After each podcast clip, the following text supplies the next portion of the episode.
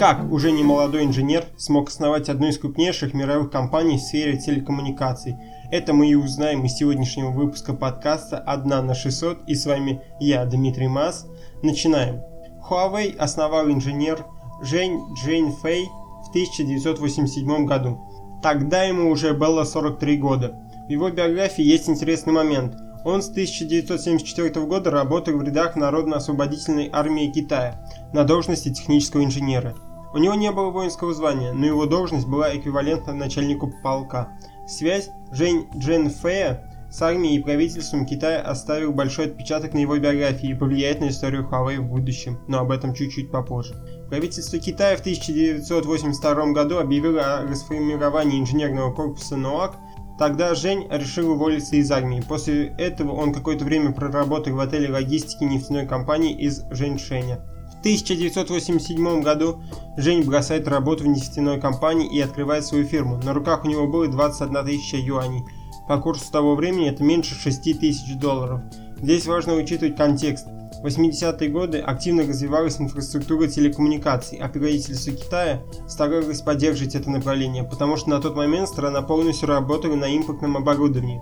В это время в Китае появилось сразу четыре компании, которые в будущем стали крупными производителями телекоммуникационного оборудования. Это малоизвестный DTT и GTT, более знакомые нам ZTE, а также Huawei, с которым мы знакомимся в данный момент. Жень поддерживает идею, что нужно развивать технологии внутри страны, а не создавать совместные компании с иностранными организациями. И он не отрицает то, что без защиты и помощи со стороны государства Huawei не выжила бы. Это тоже важная часть истории компании. По некоторым данным, Huawei получил кредит от государственного банка в эквивалент 8 миллионов долларов, но сам Жень это отрицает. На первых этапах жизни Huawei ничего не производила, а только занималась перепродажей оборудования, купленного в Гонконге. Параллельно с основным бизнесом Жень активно вкладывался в отдел исследований и разработки, и уже в 1990 году компания начала создавать коммутаторы сама. На тот момент в Китае появилось уже около 200 подобных компаний, которые занимались производством телекоммуникационного оборудования, поэтому Huawei решили создать уникальный продукт. Несмотря на низкий уровень развития отрасли, конкуренция в Китае была очень высокой.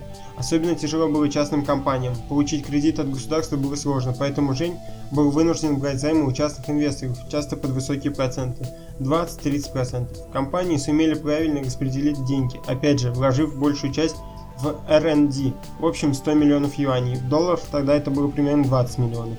В итоге получилось так, что конкуренты в производстве сетевых коммутаторов использовали зарубежные технологии, а в это время Huawei работали над своим продуктом с нуля. Результатом работы стал первый коммутатор CNC08, рассчитанный на подключение сети до 10 тысяч устройств. На тот момент ни одна из китайских компаний не могла показать что-то подобное. Так Huawei получил контракт на поставку оборудования для национальной телекоммуникационной сети NOAC. Эти поставки были не очень выгодными, зато большая польза для авторитета. Даже этой прибыли хватило, чтобы еще больше вложиться в разработку и приступить к созданию оптического сетевого оборудования и мобильной коммуникации. В 90-е годы крупные города Китая обслуживались зарубежными компаниями Ericsson, Sony, Nokia, Motorola и прочие. Поэтому Жень принял стратегическое решение развивать свой бизнес через провинции. Руководители не боялся агрессивных мер и часто при оформлении сделок прибегал к схемам, граничащим с коррупцией. Однако закон он не переступал, по крайней мере не попадался. В 1995 году Huawei открыла новые исследовательские центры в Шанхае и Пекине. Компания сосредоточилась на разработке роутеров и мобильных коммуникаций. Развитие индустрии в Китае не позволяло полностью отказаться от зарубежных комплектующих, поэтому многие чипы для оборудования Huawei покупались у Motorola. К этому моменту компании заинтересовались правительство Китая. Жень встречался с президентом и генеральными секретарями коммунистической партии, а Huawei стала примером для всей нации. Постепенно компания перестала ограничиваться обеспечением связью сельскую местность и получила контракты с железной дорогой Китая и крупными городами вроде Пекина. И это, в свою очередь, открыло доступ компании к кредитам от правительства через государственные банки. В 1996 году Huawei удерживает 20% китайского рынка коммуникационного оборудования и выходит с прибыль на 2,6 миллиона юаней за год. Амбиции компании доросли до расширения бизнеса за пределы Китая. Первым заграничным рынком сбыта для Huawei стал Гонконг. Это было просто потому, что рядом. В 1997 году Huawei с корейской компанией Beta Corporation открывает совместное предприятие по производству оборудования в России. По сути, это просто сборочный цех, а к 2001 году на зарубежных поставках Huawei заработало 100 миллионов долларов. После этого для компании открывается рынок Таиланда, Бразилии и Южной Африки. Для максимального расширения бизнеса приходилось вести агрессивную ценовую политику и придавать оборудование на 30% дешевле конкурентов. Тут тоже не обошлось без помощи правительства. Например, на сделку в Эфиопии Жень ездил с вице-премьером Китая. Вместе они заключили контракт на 20 миллионов долларов. Успехи в России и развивающихся странах позволили Huawei перейти к продажам в Европе, Нидерландах и Германии. Потом компания помогает Объединенным Арабским Эмиратам построить первую сеть 3G среди других арабских стран. Затем открывается рынок Португалии и Британии. Параллельно с этим, в 2001 году Huawei пытается зайти на рынок США, начав с открытия офиса в Техасе. Даже через три года компании не удается найти даже одного партнера, но офис в Техасе становится главным над 12 остальными офисами и 7 центрами разработки. Перечислять заслуги Huawei на зарубежных рынках можно бесконечно, но это очень скучно, поэтому я поберегу ваше время для более интересных фактов. Просто поверьте, компания очень быстро расширила свой бизнес во всем мире. Huawei до сих пор занимает большую часть мирового рынка телекоммуникационного оборудования, в том числе и в России. Но мы в первую очередь знаем компанию как производителя смартфонов. И вот мы переходим к телефонному бизнесу Huawei. Пока что Huawei добилась успеха в телекоммуникации не только в Китае, но и в мире, поэтому пришла пора открывать новое направление. Так появился Huawei Device. В 2004 году подразделение выпускает свой первый телефон Z300. Это классическая трубка с монохромным дисплеем, чем-то напоминающая телефоны Nokia.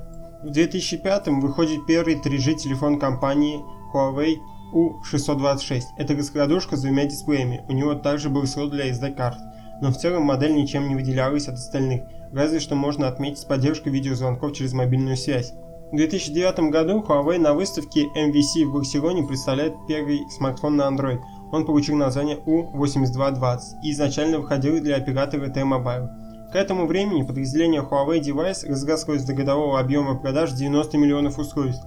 Еще у Huawei была интересная модель U9130, Android-смартфон с физической клавиатурой. Бывали и эксперименты, например, смартфон-планшет SmartKit S7 с 7-дюймовым дисплеем и разговорным динамиком, задолго до Galaxy Note и всяких iPhone XS Max. Помимо смартфонов и телефонов, Huawei выпускала для обычных потребителей портативные модемы, Wi-Fi роутеры, планшеты и даже цифровые фоторамки. В 2012 году компания запускает линейку флагманских смартфонов модели Huawei Ascend P1. Неплохой, но в многом типичный флагман того времени. Он выделялся только именем производителя, который только-только начал набирать известность в России. А тут уже флагман за солидную цену в 20 тысяч рублей.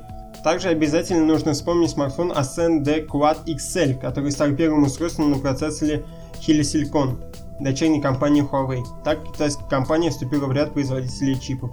Также, пожалуй, ни одна из историй крупных компаний не обходится без темных моментов. Обычно они как раз самые интересные. В 2003 году Cisco Systems обвиняет Huawei в краже исходного кода из собственных продуктов, копировании документации и нарушении пяти патентов. Китайцы скопировали часть кода системы маршрутизаторов конкурента, но при этом они даже не избавились от строк с ошибками. Cisco обратилась в суд, но до заседания дело не дошло, потому что стороны решили вопрос сами. Сейчас Huawei занимает лидирующие позиции в области телекоммуникаций во всем мире. Однако сейчас компания испытывает трудности, опять же связанные с Женом и его отношением с правительством Китая. Уже давно не секрет, что государство помогало Huawei развиваться на первых этапах и даже давало кредиты, но у нас нет информации, насколько сильно это влияние. Поэтому чуть ли не каждый год в правительстве США вспоминают этот факт и пытаются что-то с этим сделать. Очередная стычка началась в январе 2018 года, когда власти США помешали Huawei заключить сделку с AT&T, крупнейшим местным оператором.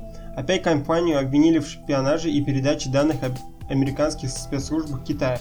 И под удар также попал ZTE, но по другим причинам. В результате президент Трамп указом запретил всему правительству США и близким к нему структурам использовать оборудование Huawei и ZTE. Несмотря на сложные отношения США в области телекоммуникационного оборудования, смартфонный бизнес Huawei поживает хорошо. По итогу второго квартала 2018 года компания заняла второе место по поставкам смартфонов в мире, уступая Samsung и опережая Apple. В цифрах это 54,2 миллиона штук и 15,8% доли рынка по версии EDK. К тому же Huawei занимает третье место на рынке смартфонов по выручке, уступая Samsung и Apple. И это была история компании Huawei. С вами был Дмитрий Мас. Напоминаю то, что данный подкаст распространяется на всех доступных площадках, а также есть группа ВКонтакте. Подписывайтесь. Всем спасибо, до скорых встреч.